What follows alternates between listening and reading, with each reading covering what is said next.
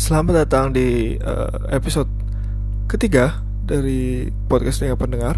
Di episode kali ini kita akan membahas tiga album dari um, label 88 Rising, tiga album keluaran dari tiga artis. Menurut saya tiga artis paling top di 88 Rising yaitu yang pertama Moonchild by Nicki, uh, yang kedua ada Nectar by Joji, dan ada 90, 1999 by Rich Brian. Kita mulai dari Nicki Muncha dulu ya. Oh, sebelum itu um, uh, 2020 memang uh, menjadi tahun yang agak bukan agak menjadi tahun yang berat ya di mana sebenarnya saya akan bisa melihat tiga artis ini secara langsung di di 88 Rising Concert. Uh, tetapi gara-gara pandemi corona semua dibatalkan dan akhirnya saya tidak dapat menonton mereka. Walaupun saya sudah pernah menonton Joji secara langsung dan menonton Rich Brian secara langsung tapi ya saya pengen menonton mereka lagi gitu loh dengan uh, album-album dan lagu-lagu barunya. Um, kalau untuk uh, pembatalan konser kemarin itu agak agak-agak aneh sih tapi itu menunjukkan betapa mereka pedulinya terhadap keamanan dan kesehatan. Konsernya harusnya itu tanggal 9 Maret uh, Indonesia baru mencatatkan kasus pertama corona, well langsung dua orang, tanggal 2 Maret. Dan tanggal 3 atau tanggal 4 itu baru ada pengumuman resmi bahwa konser dibatalkan. Jadi itu sangat padat. Bahkan udah ada kabarnya artis-artisnya udah udah beberapa udah sampai di Indonesia gitu ya. Jadi ya it's a bummer but yeah for the safety of all people we should appreciate them for making the move. Oke, okay, yang pertama ada Nicki Munchild ya. Nicki Munchild ini terdiri dari 10 lagu. Nicki Munchild terdiri dari 10 lagu. Um, yang pertama adalah Wide Open atau Forward. Uh, lagu ini yang menurut saya sih ya gimana ya? Kalau lagu Forward ini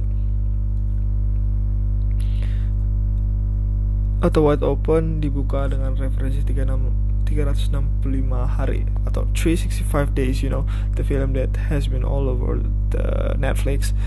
This the film that I think is trying to imitate Fifty Shades Fifty Shades uh, trilogy or or whatever it is. Are you lost baby girl? That's the first lyric of her first album. What a good pop reference lagu ini ya diisi dengan vokal yang ya cukup sweet lah. Ada biola ada biola dimulai dari uh, tengah lagu sampai ke belakang yang buat lagu ini semakin terdengar lebih intens lagi. Karena depan-depannya agak berasa kosong gitu ya. Uh, semakin ke belakang semakin dengar lagu ini entah kenapa ya terpikir saya ter membuat saya berpikir bahwa lagu ini sangat cocok untuk um, romance movie yang adult gitu like 365 days or 50 shades I will easily uh, listen to the song while watching those those kind of movies I guess. Yeah I will easily see that this song could be in those of the movies. Yang kedua adalah Switchblade. Switchblade ini mana ya? Um, instrumen awalnya itu kayak aneh banget. Itu I still can't figure out what what sound is that but it's so weird it's so annoying. Setiap keputer lagu itu tuh intro lagu da intro dari lagu Switchblade ini pengen bawanya nge skip aja but overall as the song goes by it's it's alright. Ini adalah lagu pertama dari album ini yang dirilis. Kalau saya tidak salah itu di bulan April. Um, as I said before as the song goes it's alright. Nggak ada chor chorusnya kurang strong vokalnya ya begitu aja lah. Bahkan dia mungkin hampir kayak whisper most of the time. Uh, like so yeah it's not it's easily one of the low tier song in this album. Yang ketiga adalah Nightcrawler ya. Nightcrawler ini unik karena ada part di mana Nicky yang kayak half rap gitu like um, ngomong cepat I don't know what to call it. I don't want to call it rap but it's kinda is. I don't know. Uh, karena interesting ya walaupun kita uh, pernah mendengar beberapa bagian kecil dari hal itu di uh, project-project Nicky sebelumnya kayak Zephyr. But this is this is different like she take it on next level a bit I would say. Terus heavy bass di belakang lagu ini juga ya membuat lagu ini uh, agak simple ya jadi tidak terlalu spesial menurut saya. Untuk di lagu selanjutnya ada Celine which is my favorite song of this album the groovy bass uh, in the background the the bass line yang menurut saya cukup catchy karena I'm a, I'm a sucker for a good bass line so if there's a song with good bass line there's a high chance I would like the song just like I like harmonization. Uh, terus ada vokalnya yang ya vokal Nicky yang menurut saya cukup konsisten ya dari awal album ini sampai akhir. Cukup konsisten dan enak dengar gitu ya. Enak dengar mungkin bukan uh, cara mendeskripsikan kayak it pleases you to to hear her voice I guess. Nah nah terus ada crispy drumnya juga ada ya ada harmoni yang uh, yang menurut yang berada di lagu ini tuh sangat sangat sangat, uh, memuaskan lah menurut saya. Terus ada beberapa bagian yang dia mencapai uh, titik falset untuk lagunya. Dan tetap masih tetap bisa enjoy. Karena kalau falset ini kadang-kadang ya ini kayak grey territory juga menurut saya. Kalau misalnya uh, kalau misalnya salah dalam mengeksekusi bisa-bisa bikin lagunya jadi jelek gitu ya. Terus ada lagu Tight Tight ini lagu yang agak menarik karena lagu ini mempunyai musik yang cukup berbeda dari lagu-lagu sebelumnya. Uh, terutama di verse kedua di mana Nicky juga sama seperti di Nightcrawler dia half rap tapi ini dengan bar yang lebih panjang daripada lagu sebelumnya. Terus suaranya itu didistorsi jadi kayak almost robotic but gak sampai kayak robot gitu. Terus diiring dengan drum yang uh, drum yang menggelegar di belakang. So uh, the the tense the tense of the song is just getting uh, in, increase increase increased uh, as the song goes on semakin tinggi semakin tinggi terus dan tiba-tiba pindah dia gitu ke part yang lebih chill yang just piano just like it's um, almost like an end of an album di lagu ini. Jadi loncat ke sentuhan piano yang membuat kita emosi gitu kayak uh, naik terus tiba-tiba turun terus tiba-tiba ditenangkan gitu ya. Uh, which is good uh, karena dia memberikan uh, memberikan kemampuan dia dalam bereksperimen gitu ya. Juga jadi kita juga bisa tahu kalau dia itu versatil sebagai musisi. Terus lagu selanjutnya ada Pandemonium. Lagu ini kayak berasa you know like chill and lovey low voice lovey low voice song yang uh, which is like the song that you listen to when you're studying or you want to to be focused on something. Jadi ini kayak lagu-lagu kayak gitu cuma dikasih lirik dan dikasih vokal gitu. Yang ada vokalnya aja gitu. Jadi bukan sekedar instrumen low low fi tapi ada vokalnya gitu. That's that's all this is to me. Terus lagu selanjutnya ada lagu yang berjudul Loose which is song that has been overplayed everywhere to the point where I hate this song. Karena sebenarnya lagu ini nggak nggak buruk-buruk amat. Untuk ukuran balat sebenarnya bagus karena kan bisa terhitung bagus karena liriknya itu uh, cukup bukan cukup sih. Liriknya itu relatable lah jadi banyak orang yang suka. Cuma uh, sesuai dengan sesuai dengan apa ya law of diminishing return I guess semakin kau sering mendengar sesuatu semakin kau sering melakukan sesuatu semakin bikin bosan. Itulah yang terjadi dengan Luz ini karena dia juga bikin uh, Luz challenge di TikTok. Jadi kita kan bakal sering dengar lagu ini. Uh, banyak orang yang ngepost di Twitter juga bagaimana mereka mengikuti challenge-nya which is uh, most of them are enjoyable but it's everywhere. It's tiring. Just stop. Lose ini juga gimana ya? Menurutku udah kayak masuk buatku sendiri. Itu kayak Ed Sheeran territory. Karena Ed Sheeran itu I wouldn't play Ed Sheeran song in my daily life. Like if I was if I was alone I barely listen to Ed Sheeran man. I barely listen to it. But if it played on public I will sing to it.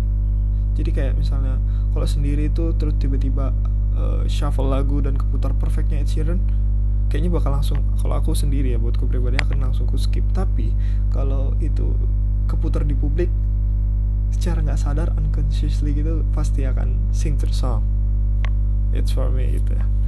Next we got plot twist which is my second favorite song uh, of this album. Karena sama seperti Celine harmoninya di sepanjang chorus itu nothing stays the same and season keep on changing because I'm a sucker for good harmonization so it's so good. The sweet vocal to the the instrument the simple instrument in there just it's, it's perfect but not as good as lean terus uh, lagu selanjutnya adalah if there's nothing left there's nothing left to be honest uh, the song is just there for me. It's it's it's just nothing special for it. nothing special to it. Like okay atau bahkan di bawah okay gitu. And then we go to Drive On, which is the last song, the last song of the album. Uh, lagu Drive On ini dibuat dengan drum dan bass yang menurut saya membawa lagu ini ke gaya yang lebih poppy, you know, karena dari awal album sampai ke lagu plot twist itu kayak ini lebih ke album yang bergenre R&B ketimbang pop tapi Drive On ini membawa membawa warna yang lebih pop di album uh, jadi intinya uh, dari album ini kita dapat melihat perkembangan secara vokal dari Nicky which is good. Vokalnya lebih mature pemilihan musiknya juga lebih mature. Uh, liriknya juga she's always been good. And I barely see a, a, a cringe cringy lyric from Nicki. There's one or two but there's very few very few sangat sedikit. Mm, tapi ya dia semakin dia semakin kelihatan lebih lebih mature ya dalam pemilihan lirik juga. Diksinya juga bagus gitu ya. So um, out of five I would rate this song suka kali which is almost like 5 out of 5 yeah and we move to the second album Nectar by Joji. Uh, Nectar by Joji ini adalah album ke if I'm not mistaken Nectar is Joji's second album. Pertamanya albumnya itu kalau nggak salah Ballad One. Nah yang sebelumnya itu lebih kepada EP jadi kalau full length full length album ini adalah full length album kedua dari Joji. Let me check yep. Ini adalah full length album kedua dari Joji. Yang pertama itu adalah Ballad Ballad Ones Intangs itu menurutku uh, eh, EP ya karena nggak terlalu banyak juga kan lagunya gitu. Um, ya lagu ini dimulai dengan lagu yang berjudul Ew. Ew. Just like uh, not exactly my reaction to the song because the song is actually alright for me.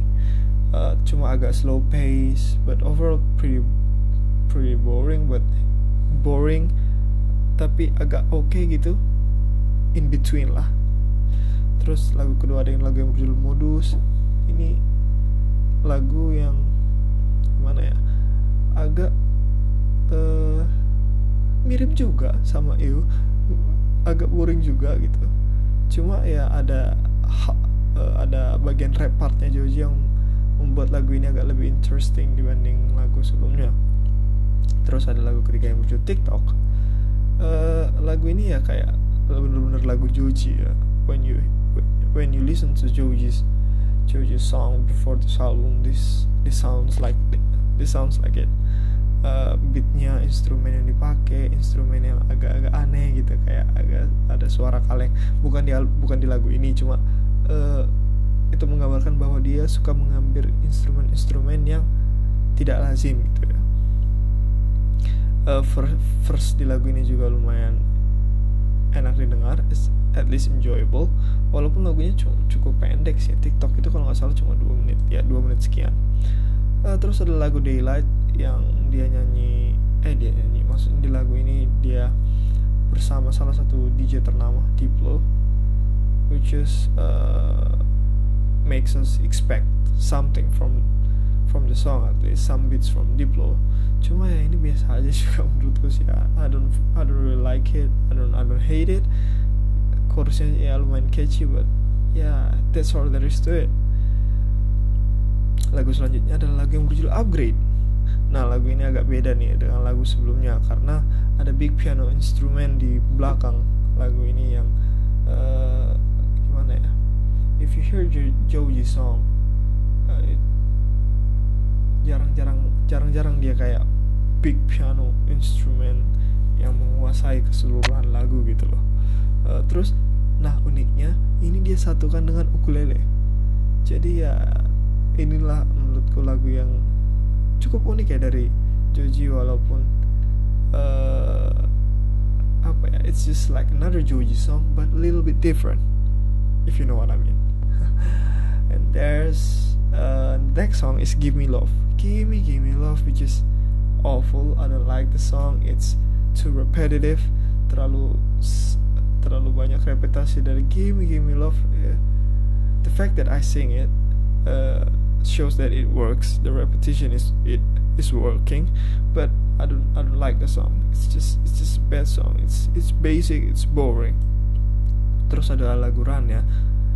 Uh, lagu selanjutnya Run um, di sini kita dapat mendengar vokal Joji in like full force gitu ya. Karena uh, dia cukup menampilkan beberapa performance yang nggak kayak dia biasanya. Kalau dia biasanya kayak lemas gimana bilangnya? Nyanyi gitu agak lemas gitu.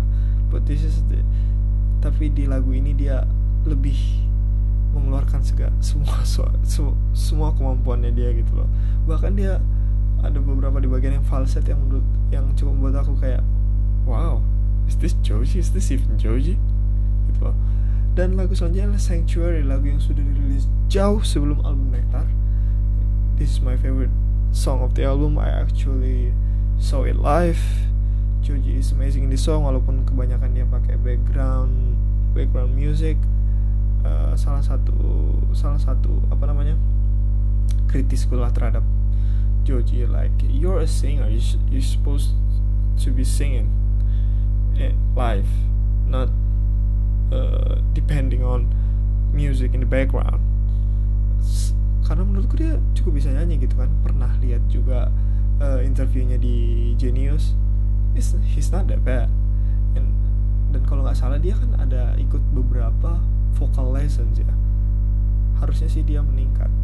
Uh, kemarin juga waktu nonton live itu kebetulan memang cukup apa namanya cukup uh, kecewa ya walaupun karena aku mendengar vokalnya dia itu hanya sedikit itu vokal real vokalnya dia itu cuma sedikit gitu. I wish I wish I could I could listen to his real voice live like fully fully listen to it. Next song is High Hopes. This ini juga bukan favorit.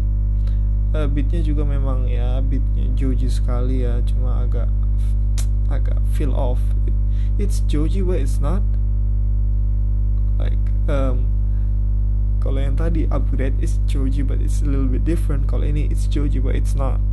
Uh, walaupun bagian chorusnya lumayan dan first dari Omar Apollo uh, di sini agak bahkan mengganggu ya bukan bikin lagu ini worse I don't know man this is just weird song for me and the next song is Nitros which is another short song.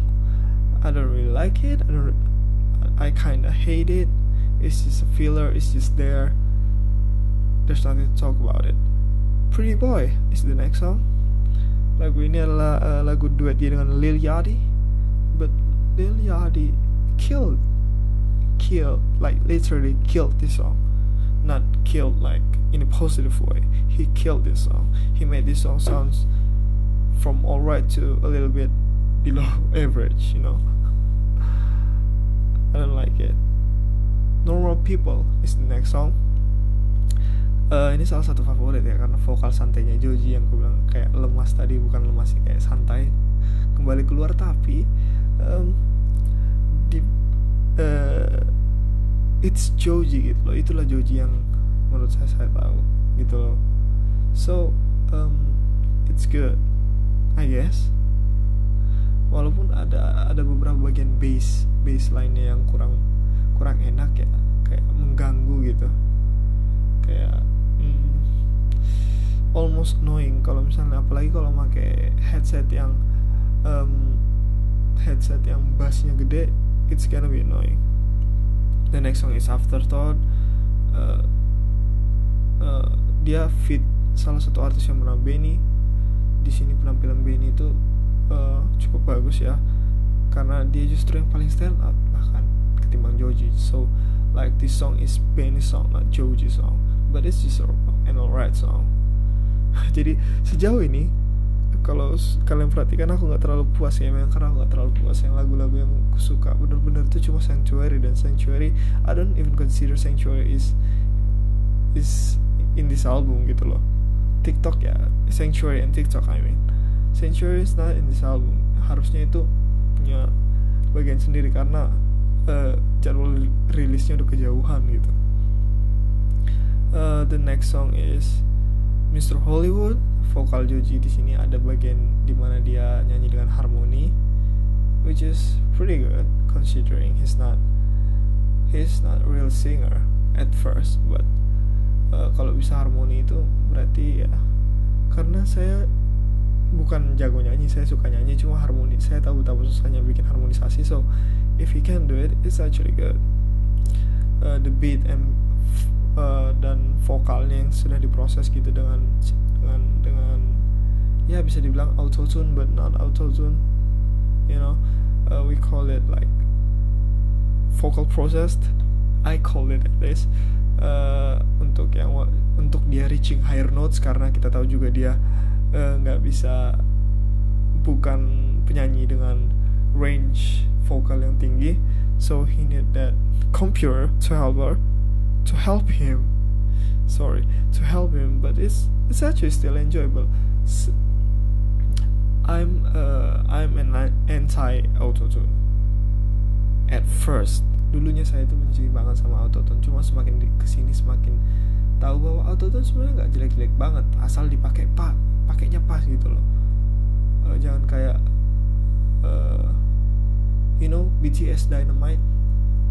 That's the only auto tune song that I can can think of right now itu agak terlalu overdone jadi mengganggu lagunya gitu. Loh jangan sampai kayak gitu kali.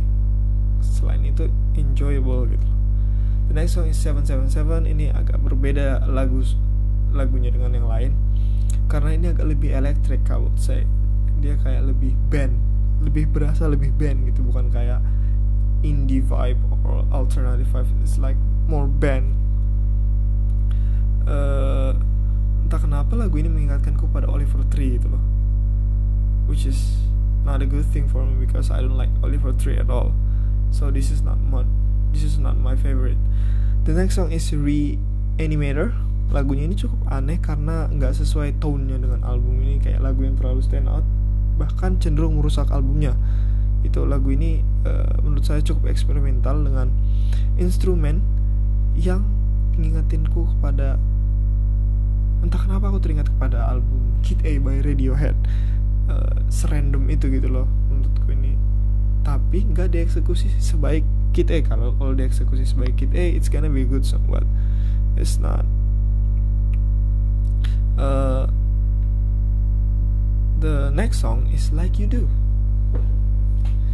Like you do ini ya if you know Joji for a long time he's been known as like a this uh, sad boy itulah nah inilah lagu yang benar-benar menggambarkan menurut saya salah satu lagu yang menggambarkan Joji sebagai sad boy di album ini.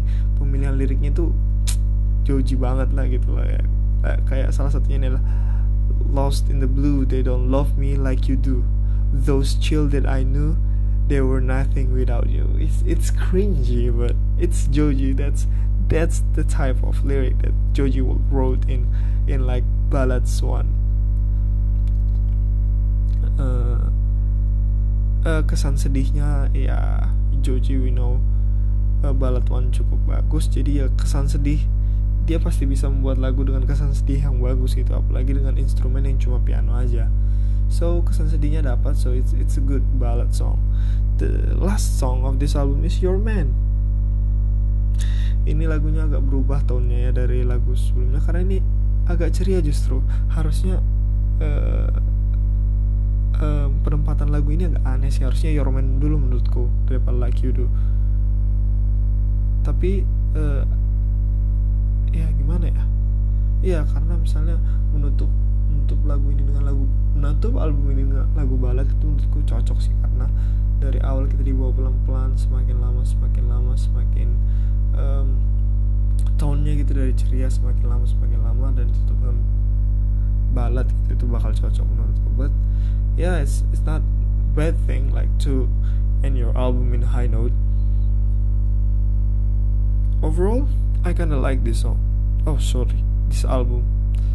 I kind of but it's not even Joji's best work. Mm, I think out of 5 I would rate it biasa aja out of 5 that's it. The last album of this episode that we, that we are going to talk about is 1999 by Rich Brian. This is not an album, this is more like an EP or mini album. There are one, two, three, four, five, six, seven, seven songs in this album. Uh, dibuka dengan lagu yang berjudul Sometimes Beatnya biasa aja sebenarnya Cuma liriknya uh, mempunyai story di mana dia menceritakan bagaimana kehidupannya setelah terkenal Bicara tentang happiness Bicara tentang like mental health um, salah satu lirik yang tertulis adalah even Drake gets booed sometimes like bahkan orang yang sepamor Drake pun masih sering kena dari crowd gitu loh. So it's okay if you if there's a lot of people that don't like you but as long as you're happy that's all that's important. The second song is don't care.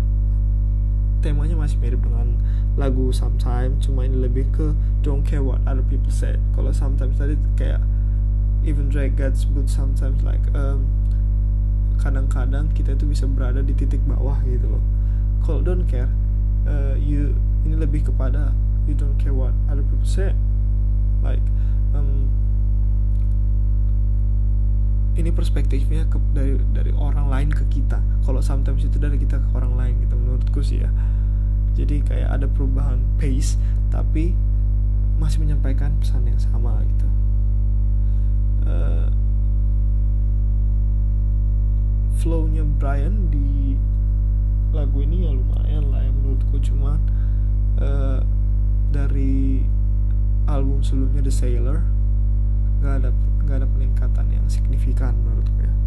The next song is Long Run uh, it's just alright just basic rap song in my opinion there's nothing special to it. Um, terus ada lagu yang uh, cukup merusak album ini yaitu lagu selanjutnya berjudul When You Come Home. Dia mencoba kayak lagu yang balad semi balad gitu ya. Dan dia bernyanyi di sini which is done very poorly karena entah kenapa vokalnya itu sangat-sangat off gitu. Banyak yang off pitch nggak sedikit nggak fit sama lagunya. Terus temponya agak sedikit ketinggalan. Just, just overall a bad song. But mungkin karena ini setauku ya ini dia pro hmm, bikin lagunya maksudnya produksinya sendiri sih.